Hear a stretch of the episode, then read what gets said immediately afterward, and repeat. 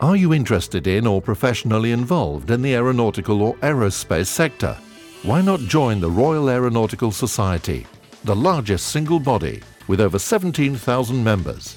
Advance yourself, your career and the industry. Visit www.aerosociety.com slash membership to find out which membership is right for you. We are proud to present the following lecture. All content published by the Royal Aeronautical Society is subject to our website terms of use. Visit aerosociety.com for more information.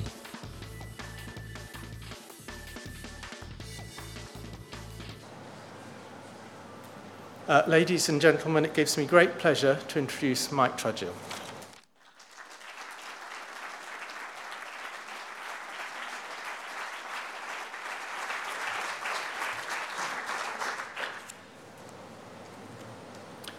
Distinguished guests, ladies and gentlemen, good evening. It gives me great pleasure to deliver this memorial lecture in honour of an individual that I admire greatly.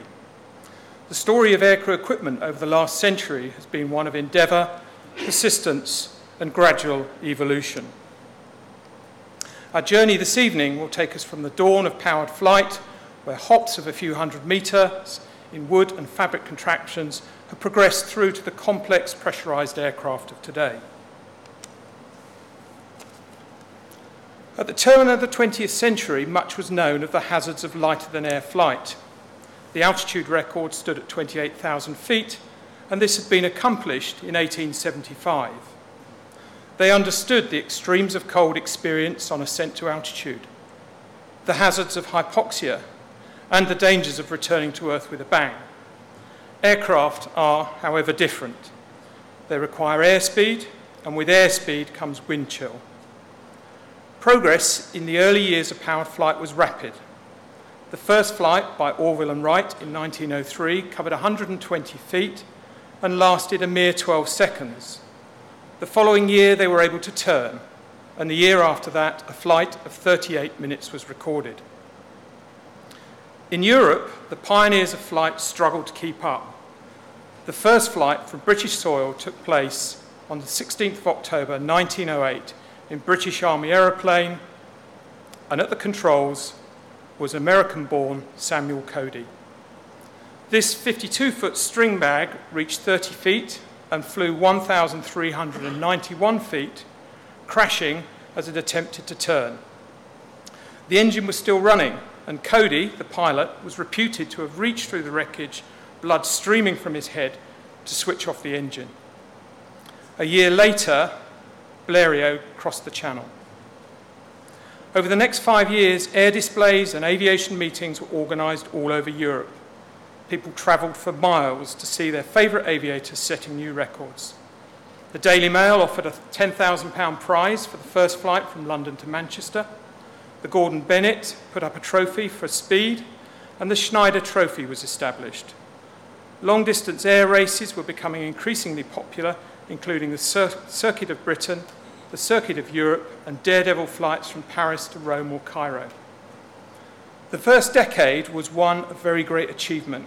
By 1914, aircraft were able to travel at over 100 mile an hour, sustain flight for hundreds of miles, and attain altitudes of 20,000 feet. Flying, although a pastime at this stage for the rich, was no comfortable affair.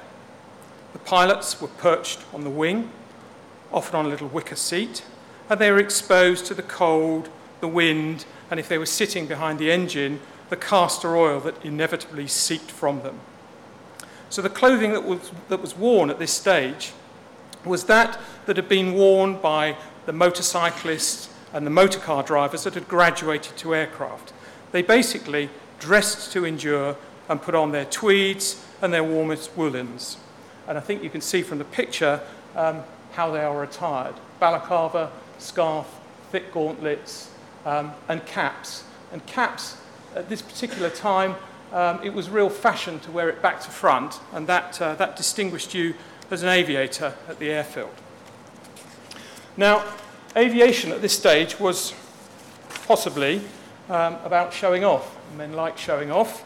Um, but ladies aren't impressed by men that have been showing off that are covered in, in mud and dirt and castor oil. Um, and because of this, the pioneers soon went out to, uh, to get themselves, I guess, the first flying suits um, that were produced, in essence, to keep their, to keep their, their tweeds um, clean and tidy. And you can see uh, on the left, the sort of um, London outfitters were uh, availing themselves of this new market and providing safety helmets, aviation suits, uh, and goggles for the aviators. The picture on the right there is Claude Grahame-White. Um, he was a celebrity aviator at the time. Um, this is him on the front of Vanity Fair wearing his Burberry flying suit. Um, I suppose it's the equivalent, really, today of David Beckham being on Hello magazine wearing his Armani jeans. Not only was it uncomfortable flying, um, but in fairness, it was dangerous. And at this stage, uh, there was a lot of debate that surrounded whether to restrain yourself in the aircraft or not. There were two schools of thought. There was one that said actually landing these things was, was pretty tricky, and they often turned turtle, so you didn't want to be restrained in it because if you were restrained in it, you were going to end up underneath it. And there was another school of thought that said actually you're better being restrained into this thing because if you hit some turbulence, you'll get thrown out of the aircraft, and that really is not good. The tide was turned uh, with three notable accidents in short succession. The first occurred to one of um, Wright's uh, display team. Uh, he was flying along, doing a tight turn, hit some turbulence, thrown from the aircraft, and fell to his death. The second was the first female pilot to cross the channel. Um, she was doing a, a, display pilot, again as a celebrity, with a passenger flying over the sea at about 1,000 feet. They hit some turbulence. The pair of them were thrown from the aircraft, and again, those two fell to their deaths in the sea below. And the final one, uh, the final straw really, um, was our pioneer, Cody. Um, and Cody was again flying a passenger on a display flight, uh, entered some, some turbulent air. The aircraft started to break up, but before it completely broke up, he was thrown from the aircraft, and the pair of them were killed. Uh, and that is actually the wreckage of Cody's aircraft. Now, there's a, there's a funny twist to this story, really, in that Cody was deeply, deeply suspicious, and he refused to fly with anyone that was wearing anything that was green. What he didn't know was that on the day that he crashed, his passenger was wearing green socks. Following on from this, um, harnesses were developed. The early harnesses weren't so good, and I think that, that sort of fed the belief that harnesses weren't such a great idea. Um, individuals were suffering from internal injuries, either that or the harnesses were breaking. Um, but by sort of 1914, 1915, the Sutton harness that's still around today was available. Um, and that's a fairly effective four point harness. Helmets or desperate commercials. This is uh, Mr. Warren of Hendon um, who took it upon himself to, uh, to develop an aviator's helmet. Uh, he really, really believed in the product. He was desperate to sell it, so desperate indeed that he used to go round to the aviation clubs throwing himself at hangar doors wearing this helmet to demonstrate how effective it was. It's also said uh, that Mr. Warren used to invite his aviation engineers to draw the largest spanner from their bag and clout him over the head. Um, clearly, it worked, uh, it was quite successful, um, and aviators, by and large, um, understanding how dangerous it was, and we heard how Cody uh, had blood coming from his head, uh, adopted, um, adopted flying helmets. The other thing that happened fairly early on, surprisingly, uh, was the introduction of life preservers. Um, I think you have to understand that this was the time of, you know, the uh, Titanic um, and the Empress of Ireland, I think it was, you know, big passenger ships that went down lots and lots of life loss at sea, uh, and a belief that people should wear life preservers. So uh, the Royal Aero Club actually mandated, I think in 1912, um, that life preservers must be worn. Now, the cheap solution was to use a motorcycle inner tube and to wear that bandolier style around the chest. If you went slightly upmarket from that, then you'd have a cork life preserver, uh, but they were quite uncomfortable and could be injurious uh, if you crashed. Um, and if you were the top of your tree and you had plenty of money to spend, then you'd go and get one of these kapok filled uh, body life-saving jackets. I mean, you can imagine being tossed into the sea or a lake wearing all your tweeds uh, without a life preserver and you'd have been going one way and that's down. So we now come to uh, the first, first World War. Um, really, we were poorly prepared. There were numerous aircraft, but they weren't very efficient, and clothing um, wasn't available in a bespoke form for aviators. Um, a lot of the early pilots had actually uh, trained privately and then joined the fledgling Royal Flying Corps or the Royal Naval Air Service, uh, and they brought their own equipment with them. The one piece of equipment um, that is probably uh, more illustrative of, of, aviators of this period than anything else uh, was the brown chrome leather coat uh, that I think you probably remember having uh, watched Blackadder uh, that Lord Flashheart uh, modelled. Um, actually, this was quite a good piece of kit, um, double-breasted, uh, buttoned down the front with a belt to tie up the loose ends, and it had some additional pocketry to allow you to stow maps. Um, wind and weatherproof, uh, and from a man that deals with integration all the time, I think importantly, you could step in and out the aircraft with it, um, and you could probably uh, operate full and free control movements. Um, and finally, in the event of a fire, uh, leather is actually a pretty good fire retardant fabric, so it was buying them a little bit of protection that they probably didn't realize. But actually, the real enemy was the cold. Um, as aircraft flew for longer and they flew for further, and summer turned into winter, um, it was perishingly cold. And there are accounts of it being so cold that aircraft crashed on their return to the airfield.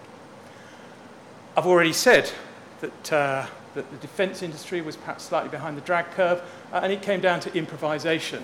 And I'm no Ray Mears, but uh, the chap on the left looks like, uh, looks like he's got uh, rabbit skins there, rabbit pelts there. Um, he's obviously the Royal Flying Corps. Uh, and the guy on the right, uh, Royal Naval Air Service, far, up, far more upmarket, and it looks as though he's gone for bear skins. What do I say about this one? Um, needs must. Um, it was cold. You were outside. You were exposed. It was raining. Uh, and frostbite was a real problem. So much so that it was actually mandated that aircrew, uh, if they weren't going to wear one of these masks, and I'm not going to give you a name for the masks, but if you weren't going to wear one of those masks, then you actually had to grease your face up uh, with whale, whale uh, oil to protect you. Restraint. Um, now, the Air Force had a, Royal Flying Corps had a different view on restraint than the civilian sector. Um, and I could sort of understand why. In a sense, to restrain an individual within those aircraft at the time would make it impossible for you to carry out the job. So if you were carrying out reconnaissance and you had to lean over the side to take some pictures, you wouldn't be able to do that strapped in with a Sutton harness. If you were flying your single seat fighter um, and you needed to change your magazine or clear a jam, uh, in the gun. You wouldn't be able to do that if you were actually restrained in the aircraft. So the Royal Flying Corps didn't have restraint harnesses in their aircraft. And this inevitably led to accidents. There are numerous accounts um, of observers being caught by their ankles, literally by the pilots. Uh, but this story I just want to tell you is a story of Lieutenant Louis Strange. And Louis Strange, in 1918, uh, entered into um, an air combat fight at 8,000 feet uh, with an Aviatik, uh, German aircraft. Um, after the first two or three passes, he'd, he'd, completely emptied his magazine, hadn't managed to bring the other aircraft down, um, and he needed to reload. The aircraft was flying quite slowly at this stage, so the pilot did what they do.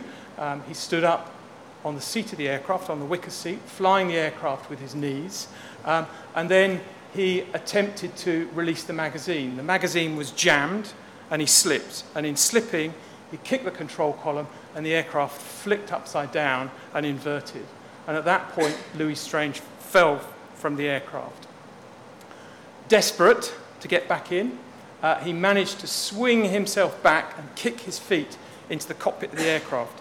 In so doing, he destroyed all the instrumentation, uh, but he got his feet back in and he managed to kick the control column, and the aircraft righted itself and the right way up, gravity took over, and he fell back into the seat, destroying the wicker seat.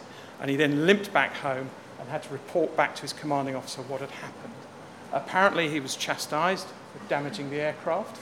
Um, I'm not sure whether he had to pay for the instruments and the seat. Uh, it is a true story, uh, and Louis Strange went on to other great things. Interestingly, he established the first parachute training school in the Second World War. Which brings me on to parachutes. Why didn't he use a parachute? I had always been led to believe that we didn't have parachutes in the First World War because it was seen um, as a sign of weakness. And actually, if we equipped our aircrew with parachutes, they'd be tempted to abandon rather than, rather than stay and fight. But I don't think that's true, um, and I'll show you why. This is a picture, or would be a picture, um, of an artillery spotter. Uh, this is 1915, 1916, and you can see he's got quite a complex restraint harness there, and behind him these are British parachutes at the time. They're pretty enormous conical affairs, and I can't imagine being able to get one of those safely into an aircraft with that harness and being able to escape effectively. 1918, German Air Force, um, static line deployment system. Again, a fairly enormous parachute there, um, but they had achieved it. But it's a simpler, more low profile harness, and it's a smaller parachute. So I think we just weren't quite there with our uh, technology. Cold uh, continued to be the enemy of the pilot. Um, and this is the story of Sidney Cotton. Uh, this is 1918 now, um, and that's a Bristol fighter. And Bristol fighters uh, were operating up to 18,000 feet, you know, endurance of a couple of hours. In the winter, 18,000 feet in an open cockpit, you know, you're going to freeze to death unless you're not, unless you're wearing something that's going to keep you, uh, keep you pretty, pretty warm. Um, and the Sidcot suit was developed by a chap called Sidney Cotton. And the story goes that, that uh, Sidney Cotton um, loved maintenance of his aircraft. So much so that he had his own overalls and he'd be down there in the maintenance shed getting covered in grease, bit of a grease monkey, um, but that's what he liked to do. One morning, um, they got a shout fairly early in the morning, and he launched as part of a four ship. Uh, they went out to intercept um, a German patrolling aircraft. They didn't find anything. They came back and landed two hours later, and they then went for breakfast. And the four of them sat in breakfast. The other three were perishingly cold, white cold, whereas Sidney Cotton was, was flushed and warm. And one of his friends said to him, Sidney, I don't understand. You're warm and we're all freezing cold. What's, what's going on? Uh, and Sidney had said, I don't understand either. I was, I was down in the maintenance shed. I'd got my overalls on. I was maintaining the aircraft. I got the shout. I didn't even get the chance to put my flying kit on. And Sidney thought about this, went back to his barrack, looked at his coveralls, examined them in minute detail, and saw that they were so covered in dirt and grease and oil that, in essence, they'd produced them or made themselves into a wind-tight bag.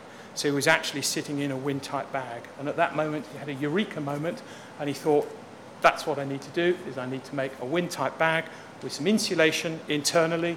Uh, he was smart enough to put fur around the collars, around the cuffs, uh, to, to keep the, uh, the warm air in, and the Sidney Cotton suit was born. Uh, and it was a great success. Uh, it started off with, uh, with his friends having them made, uh, and then it was tested by the Royal Flying Corps, Royal Naval Air Service, uh, and it was widely um, adopted. Moving on to, um, to oxygen um, or Zeppelins. Um, this is 1918.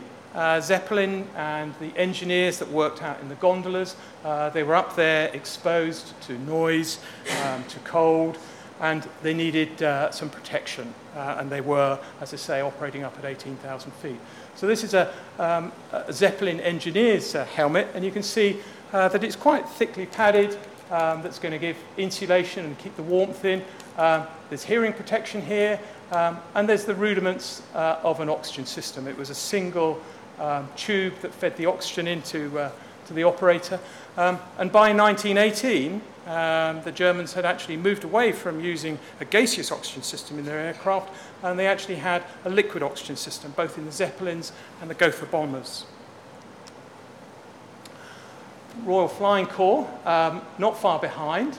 Um, oxygen-wise, they had gaseous oxygen. They didn't have liquid oxygen, um, but they were far more advanced in the delivery uh, of that oxygen. Um, they had an oxygen mask. They had an aneroid uh, economizer system. Um, so they had the early regulator. There were three settings, um, and it was alleged that this was uh, adequate to provide protection up to 29,000 feet. And this is 1918. Back to cold. Cold is, uh, is clearly a theme here, isn't it? Um, cold continued to be a problem. Uh, pilots cocooned themselves in as much as they possibly could. It's said that pilots uh, stuffed their flying coveralls with, with newspapers, anything to give themselves some extra insulation. But something else was needed. Um, and along comes the heated suit. And uh, the Royal Flying Corps developed this system. Um, it comprised of a, of a waistcoat, some gloves, and some soles that went into your boots. Um, very, very fine wires. Uh, it was wired in series, so it was fragile, so it wasn't too reliable. Um, and it was driven by a wind power generator out on the wing of the aircraft. Uh, and it was quite effective. It's quite effective, that is, until you dived the aircraft and the generator turned round too fast, it produced too much current, and the wires got too hot. Um, and our pilots were getting their fingers burnt, or the, the system was shorting itself out. The Americans and the French also seized on this idea. Um, they were slightly cleverer. Um, they put more insulation in so that if you did um, over voltage it, uh, you didn't get burnt. Uh, but they also put a rheostat, so you had some control over it. So we've got two aces there um, from the First World War. Um, both of them, uh, if this was a pub quiz, I'd ask you. Um, both of them have a little sort of aircrew clothing secret to tell, both of them slightly maverick. Um, Albert Ball, to start with, um, he had 44 kills to his name, Victoria Cross, DSO, two bars, and a military cross, killed um, at the age of 20 uh, in 1917. Albert Ball flew as he's portrayed there. He didn't bother with flying coveralls, goggles, helmets, gauntlets, boots, all the rest of it. He was a, was a loner, he was a hunter, and he wanted to be out there in the, in the environment and absolutely sensing the environment um, to be as ruthless as he was as a killer. Baron von Richthofen, um, he was uh, 25 when he was killed in 1918. Um, shot down on Morlancourt Ridge. There's debate about how that happened. 80 victories to his name. Uh, but when they recovered him, he wasn't wearing um, the very capable German flying kit. He was wearing a Sidcot flying suit.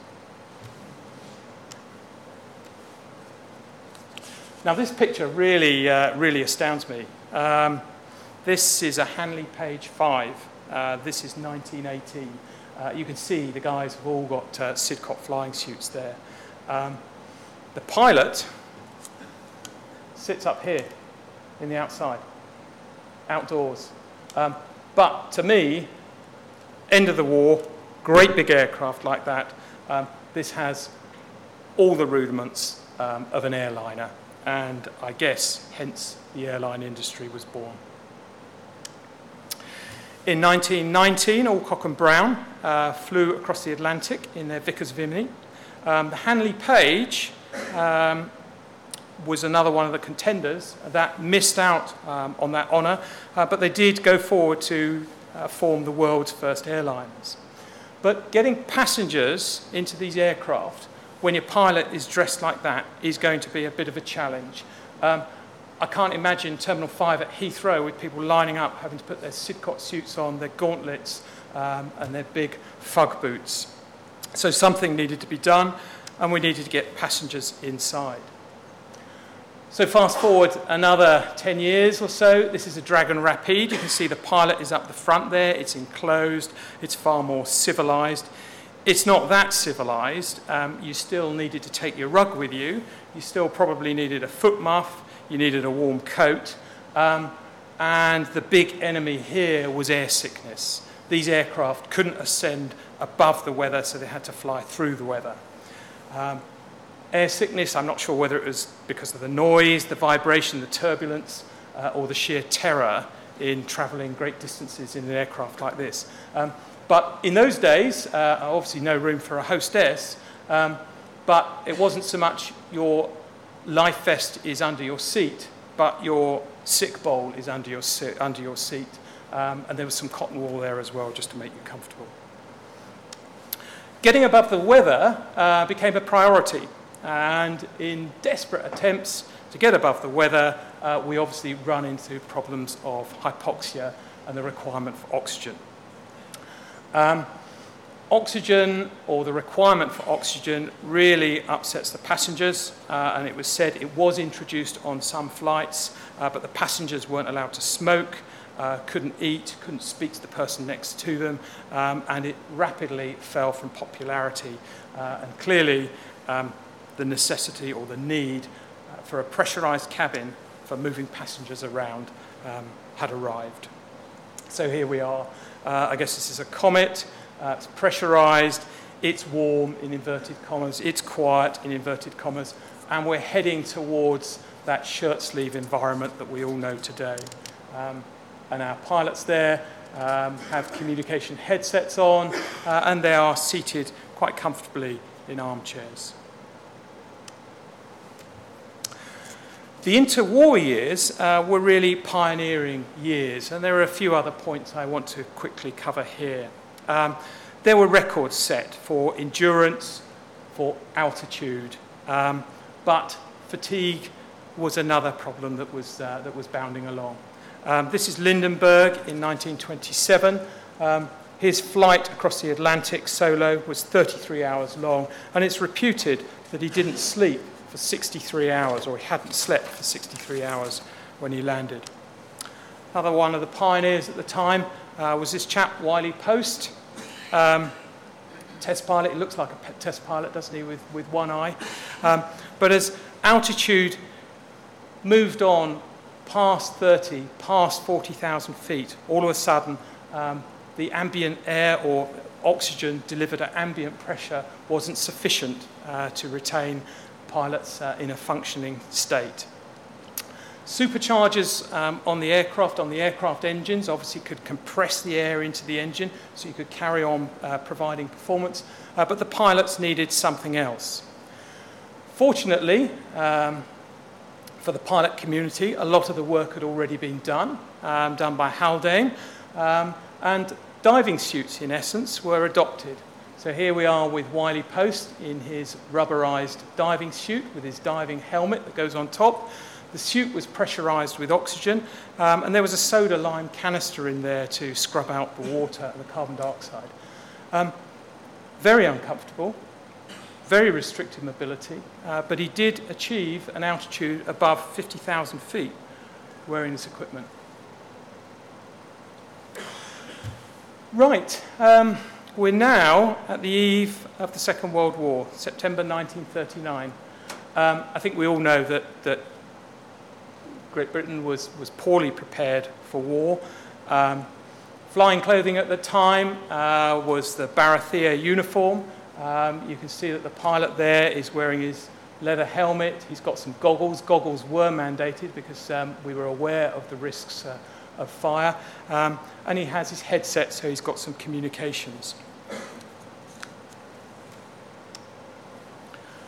A year later, after the Phoney War, so August 1940, the Battle of Britain, um, we see our crews again. Life preservers, um, I think it's worth looking at here and just noting that they are partially inflated. And they are partially inflated for a very good reason, and I'll come back to that in a moment. Um, but the other thing to notice is that they are wearing cravats, um, and that um, story that we hear of fighter pilots being allowed to have their top button undone uh, was absolutely true, and that was to give them the mobility they required uh, within the cockpit to, um, to carry out air combat. The life preservers uh, were called Mae Wests. Uh, West was an actress um, in the 1930s, and the Mae West life preserver, um, as you can see there, it was bright yellow rubberized material. Um, and it was said that it was called a Mae West because Mae West had lovely golden locks of hair that flowed down uh, over his shoulders.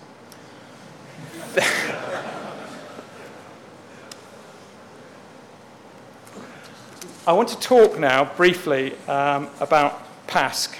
Um, during the Battle of Britain, there was a real problem with pilots, um, Royal Air Force pilots that were downed over the sea. Something like 80% of our pilots that were downed over the sea died, uh, as opposed to 50% that were downed over land. And on August the 8th, 1914, uh, 1940, 15 out of 18 pilots that bailed out over the sea were lost. So it was a disaster. We were losing a valuable resource that we could ill afford to lose.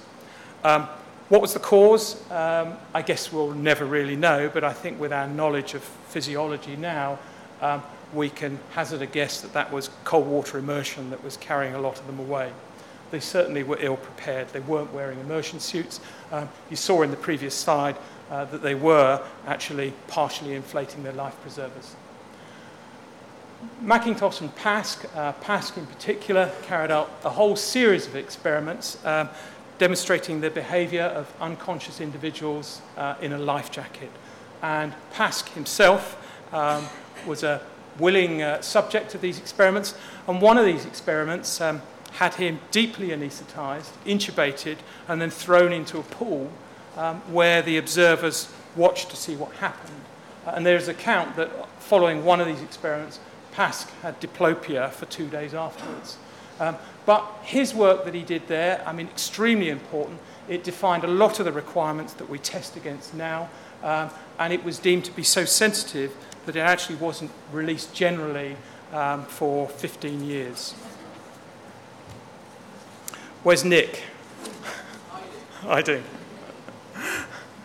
Uh, this is a, a G suit identity parade. Um, now, G lock, uh, A lock, whichever, whatever you want to call it, um, that wasn't a new phenomena. Um, during the First World War, it was known as fainting in the air. Um, and during air combat, certainly in the early stages of the Second World War, uh, with the increase in performance of aircraft and the introduction of the monoplane, um, blacking out uh, was a known phenomenon. and I certainly read an account of a fighter pilot who, uh, who suggested that if you got into a turning fight and there was no way out, one thing you could do was get yourself into a spiral descent where you're being chased um, and pull G to the point that you black out and then count one banana, two banana, three banana, four banana, five banana. At that point, roll out and fly off in a different direction and hope that the guy that's chasing you was also blacked out and spiraling down. How true that is, I don't know.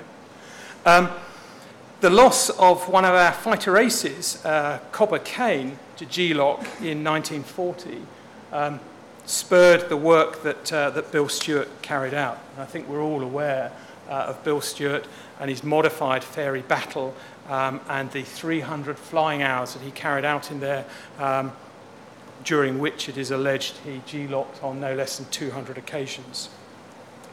From that work, um, the pilots were given some, uh, some useful information about uh, crouching, uh, rudiments of an anti-G straining maneuver, uh, and rudder pedals were altered in position. So Hurricanes and Spitfires had their rudder pedals raised.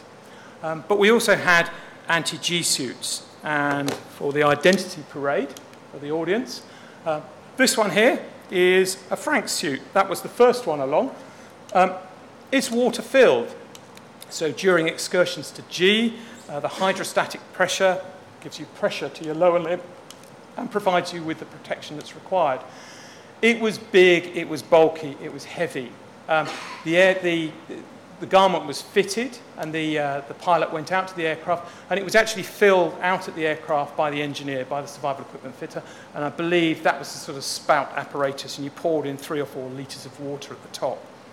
Um, it provided pretty good protection, so they say, um, Uh, it, allegedly, it was a bit like flying in waders, and the water sloshed around as you flew around the sky. Um, I don't know what would happen if you turned upside down and pushed some negative G. Uh, but apparently, what was very amusing was climbing out of the aircraft afterwards, and having climbed out of the aircraft, you drained them down, and there was another valve at the bottom. Um, and if you had observers, they went away with the impression that you had an extremely large bladder. The Franks suit uh, was superseded by the gradient pressure suit, this one here, 1944. Um, again, comes up almost to heart level. Uh, applied pressure in various manners, in various pressures uh, across the lower limbs. Um, there were some ingenious ways of providing pressure uh, to these suits, including a sort of a bellows with a great big weight on top. And obviously, the more G you pull, the more it squeezes the bellows, the more pressure you get in the suit. You'll have to ask uh, Wing Commander Green afterwards if that's correct. Um, that wasn't too popular. It was too hot, it was too bulky. Um, coming to my favourite one, the next one along, that's called the arterial occlusion suit. Um, you can imagine what that one did. That's the cut down version. There was one with arms as well. Um, when you pulled G, it inflated to a pressure that occluded all blood flow. Um, the aircrew complained that it was uncomfortable. Um, they also complained that their legs were tingling afterwards. Um, so that one was discounted. And then we come to, uh, to, in effect, a cut down gradient pressure suit, which is, as we all recognize, a five bladder suit similar to the ones that we use today. Body armor. Um, I always think of body armor as, as really exciting and really new until I pause to think about it. Um, maybe it's the fact that it's, it's, it's new materials and new fabrics, and we're going to talk about it at the end. Uh, but body armor has been around since protective equipment began. Um, body armor was there for the Romans. They had breastplates. Body armor was there for 15th century knights. They had fantastic suits of armor. Um, and in the First World War, the French had body armor. They didn't use it. Um, this was a steel plate. You can see that it's attached with leather straps. It articulates so that you can sit down in the aircraft. Um, and that reflected edge at the top there, um, that's to stop bullet splatter. So it was there already.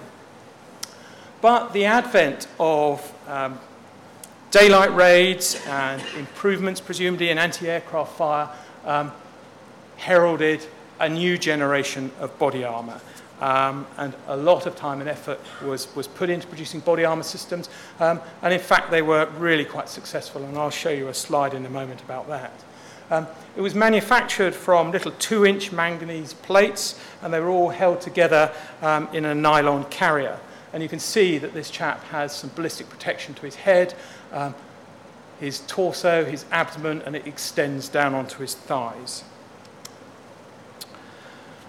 Did it work? Um, yes, mortality was reduced. I think these figures, um, they were the Army Air Force, United States Army Air Force, um, 1943, 1944 figures, and you can see that mortality was reduced by 50% and wounding was down from 69% to 13%. So, very good indeed. Now, I said at the beginning that I really admired Bill Stewart and during the research for this lecture, I came across an account of something that Bill Stewart had done, uh, and I thought I would share it with the rest of the audience. Maybe some of the audience already know. Uh, Bill Stewart um, went on a flight in this aircraft um, in June 1941. It was a Boeing Flying Fortress.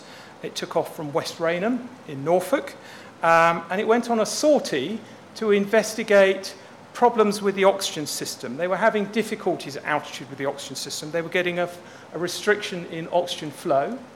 Um, and they also went to look at, I guess, the ergonomics and, uh, and the workload for the, uh, the rear gunners in this B 17. So they took off uh, with a crew of five um, and three individuals from the physiological laboratory, um, two medical officers. Um, there was Stewart, there was uh, another senior medical officer, um, and we've got Gaz Kennedy in the, the audience. Uh, they, had, uh, they had a pilot with them as well, who was attached to the physiological laboratory. And they flew north um, got up to 30,000 feet, between 30 and 31,000 feet, carrying out their, their work. Um, and they were up in the North Yorkshire sort of Catterick area when they entered a cumulonimbus cloud and they entered some really quite severe icing. The icing was so severe that control was lost of the aircraft after about two minutes. Um, the account says that, that particles of ice were breaking off the airframe and entering into the door gunner's ports. Um, but control was lost of the aircraft. Um, the pilot managed to get control back, but during the recovery from that dive, the aircraft broke up in midair. Stewart was down the back with the other medical officer. Um, they clipped on their parachutes. They made their way forward um, to the door gunner hatches to escape. Uh, the other senior medical officer apparently got trapped, got caught up on the mechanism. Stewart went back to release him and then managed to, to leap free of the aircraft and parachute down to safety. Sadly, uh, Bill Stewart was the only survivor from that accident. The rest were killed. And, you know, as I reflect on that, I sometimes think that, you know, individuals in life sometimes have a vocation, and that vocation is marked by an experience that they've had. And when I think of all the work that Stewart did, um, looking at escape, assisted escape, um, oxygen systems. I mean, it, it, it just goes on. Um, I wonder whether this was a defining moment for that man. Right, uh, galloping forward then, uh, post war era, jets. Um, jets introduced all sorts of new problems. Uh, lots and lots and lots of uh, additional performance, um, altitude, assisted escape. Um, really, I will not have time to go into all of those bits and pieces. Um, but I just wanted to do a quick top to bottom um, of the clothing ensembles um, as they were then and what had to change um, in order that this, this bespoke equipment worked uh, in this arena. So starting at the top there, uh, we've got a helmet. A helmet has arrived. I mean, helmet absolutely necessary. Um, slam back during the ejection into the head box uh, as a mounting platform for the oxygen mask. Um, it must be retained uh, in those very high um, wind blast forces as the, uh, as the escapee makes his way out the aircraft. Uh, the visors have uh, replaced the goggles. The oxygen mask is robust and firmly fitted to the face. Uh, the restraint system is more complex. We've got a five-point harness system there. Um, simplified harness, so you've actually got a parachute system all, uh, all rolled up into one. The life preserver has to be armoured so it doesn't get damaged on the way out. Uh, and we have limb restraints. We've got uh, leg restraint lines there, but later we moved on to arm restraint lines as well. I'm bouncing forward a bit here, probably to the relief of, uh, of some or many in the audience, um, because I wanted to leave time just to talk about the last decade and our experience during the last decade of conflict. I think that rotary crews really have borne the lion's share of the problems, um, although I do acknowledge that the AT fraternity um, have really suffered with fatigue. And there have been three headlines as far as I'm concerned um, the thermal burden, the risk of fire, and the risk of ballistic injury. And I just want to quickly talk about those. So, the thermal burden, um, that's no great surprise, really. We could have predicted this. The climate out there in Iraq, in Afghanistan, in the summer, um, is pretty testing. It's 40, 50 degrees C. Add to that uh, a large rotary platform uh, that becomes heat soaked and sits out there on dispersal all day. Um, and you have cabin cockpit temperatures in excess of 50 degrees C. As if that's not bad enough, we then dress our crews um, in all amount of clothing. And they need that clothing. They need body armor systems. Um, they need a fragmentation vest. I don't think anyone would debate that. Um, the Achilles heel with a fragmentation vest, it works extremely well. But to work well, for that Kevlar to function, it has to stay dry. And the only way to keep it dry is to seal it within a plastic bag. And then when you tie a fragmentation vest, which is sealed within a plastic bag tightly to your skin, it's no great surprise that the thermal burden, the insulation goes up through the roof.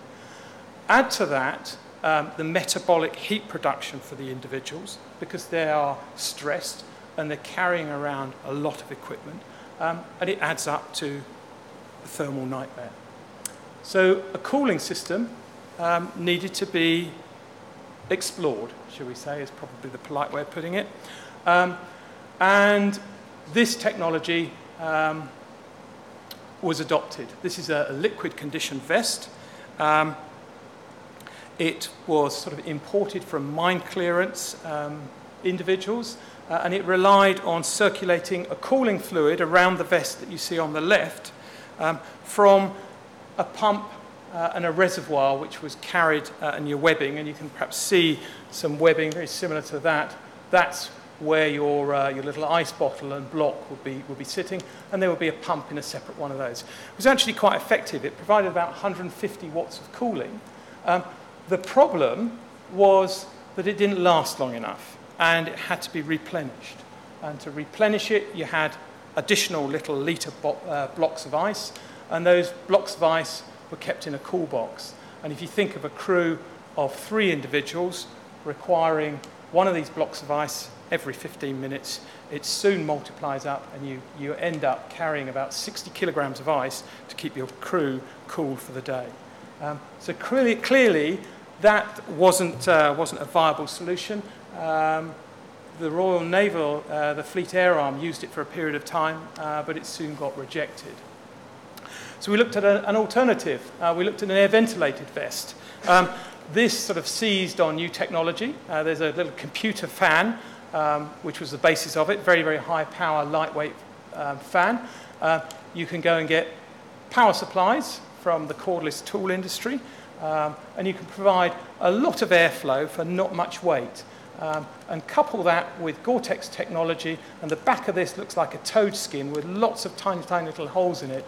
Um, and you can actually push quite a lot of air across the skin, and you can provide some cooling um, and some relief. Subjectively, it was great. Integration wise, it wasn't bad. Um, it still worked under a harness, under body armor. But I think what happened is we shifted emphasis of operations from Iraq to Afghanistan. The climate changed, the humidity changed, um, and the advantage went away, or the desire to pursue this went away, um, and this technology got parked. Um, I'll just quickly mention phase change materials because that was something else we looked at. Um, great if you want a cold bum, but it didn't provide uh, much physiological cooling. Fire. Um, those of you that know me know that fire is, uh, is my, my hobby horse, as it were. Um, helicopters are vulnerable, uh, extremely vulnerable. Um, something like 16% of our helicopter accidents result in a post crash fire. Lots of things have been done to try and control that. Crashworthy fuel systems, um, automatic extinguishing systems, um, you name it, we've tried to do it, but I'm afraid that military helicopters still catch fire all too frequently. Uh, and because of that, we're left with protecting the crews, um, and we give them fire retardant clothing. And the difficulty with that is fire retardant clothing is hot and uncomfortable, and compliance falls through the floor. Our helicopters out in the desert um, at the beginning of the conflict, so you know, 10, 12 years ago, um, there was a desire to appear indistinguishable from other ground troops, and that was because there was a belief that if you were aircrew or identified as aircrew and captured, then you would be subjected to some pretty severe treatment. Um, so, because of that, our crews were wearing ground pattern clothing. Uh, it was cooling, it was cooler, it was low signature, but it wasn't providing the protection that's required. Apologies to those who've seen this before. Uh, this was me getting demob happy. These were my desert DPMs. Um, and this is what happens to them if you expose them to a flash fire, or at least I hope it is. There we go. Um, when we test ensembles, uh, we expose them to a representative flash fire that is survivable. Uh, that's about 1200 degrees C, and it lasts for about four seconds and you see that those cotton-based ground pattern uh, garments ignite and they continue to burn and they will burn to destruction. Um, and that is unsurvivable. That's an unsurvivable insult. If we compare that, if I don't crash the computer, with what happens with a Nomex flying coverall, there, oh, I've crashed the computer, haven't I? Perhaps I should stop the other one.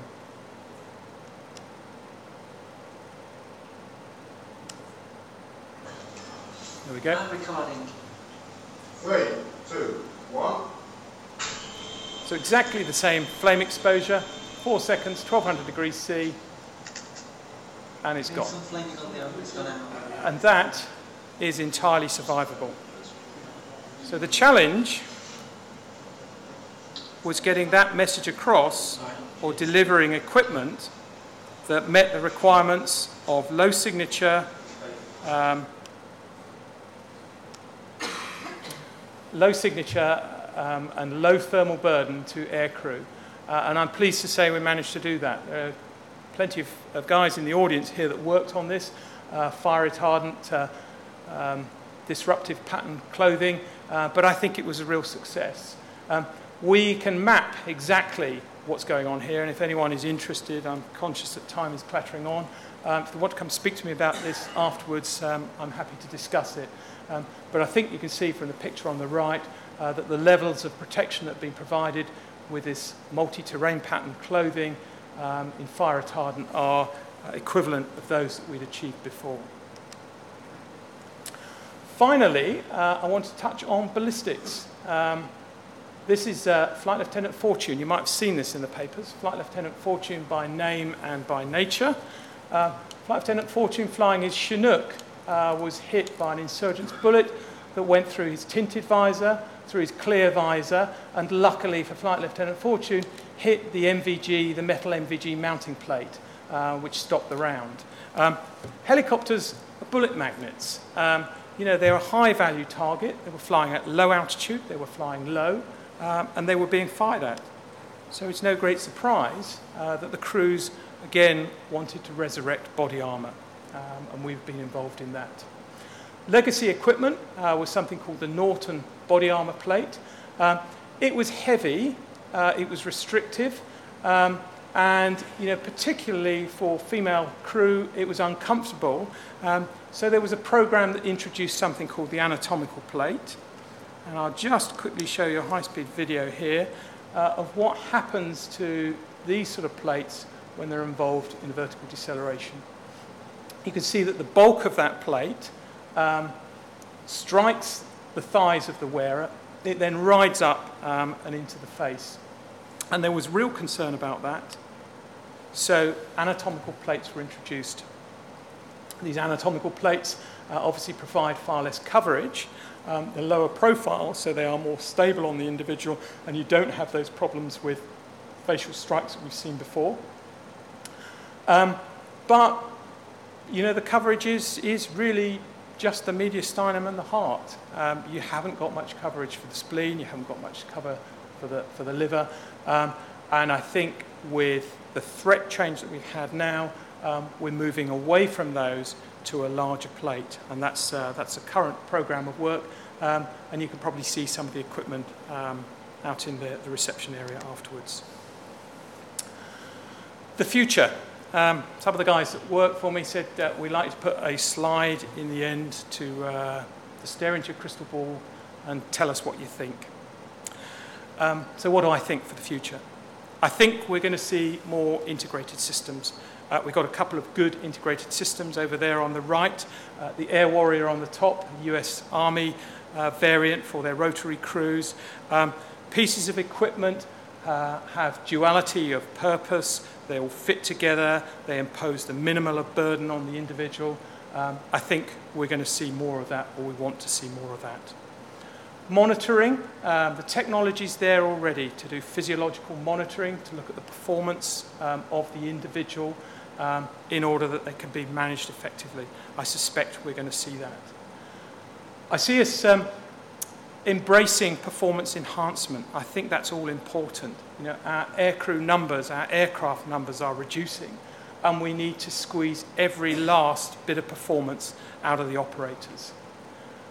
And I think that's going to become increasingly important.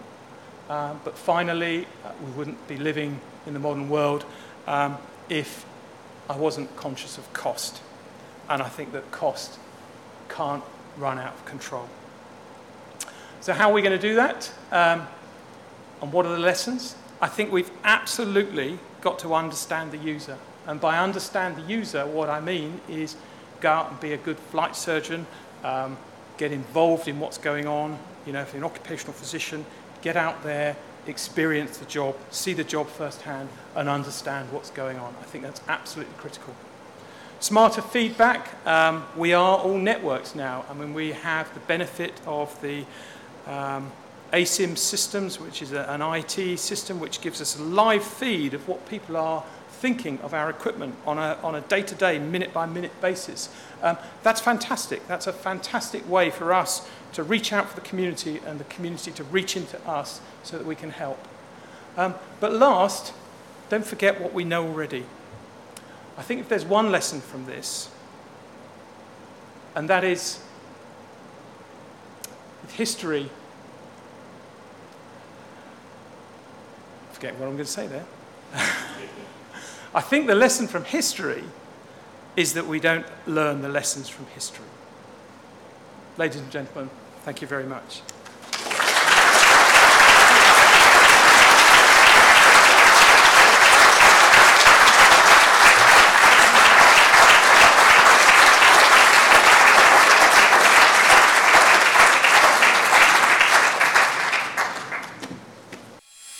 From across the globe, from the center of aerospace. And now to you. Thank you for downloading. Visit www.aerosociety.com to download more from this series and other multimedia content from the Royal Aeronautical Society. If you enjoyed this content, please consider showing your support for the Society. Share a link to this presentation by email or on your favorite social networks. If you have an interest in aerospace, consider the professional and personal benefits of membership. Visit www.aerosociety.com. This content is provided subject to our website and digital media terms of use. Please visit www.aerosociety.com for more information.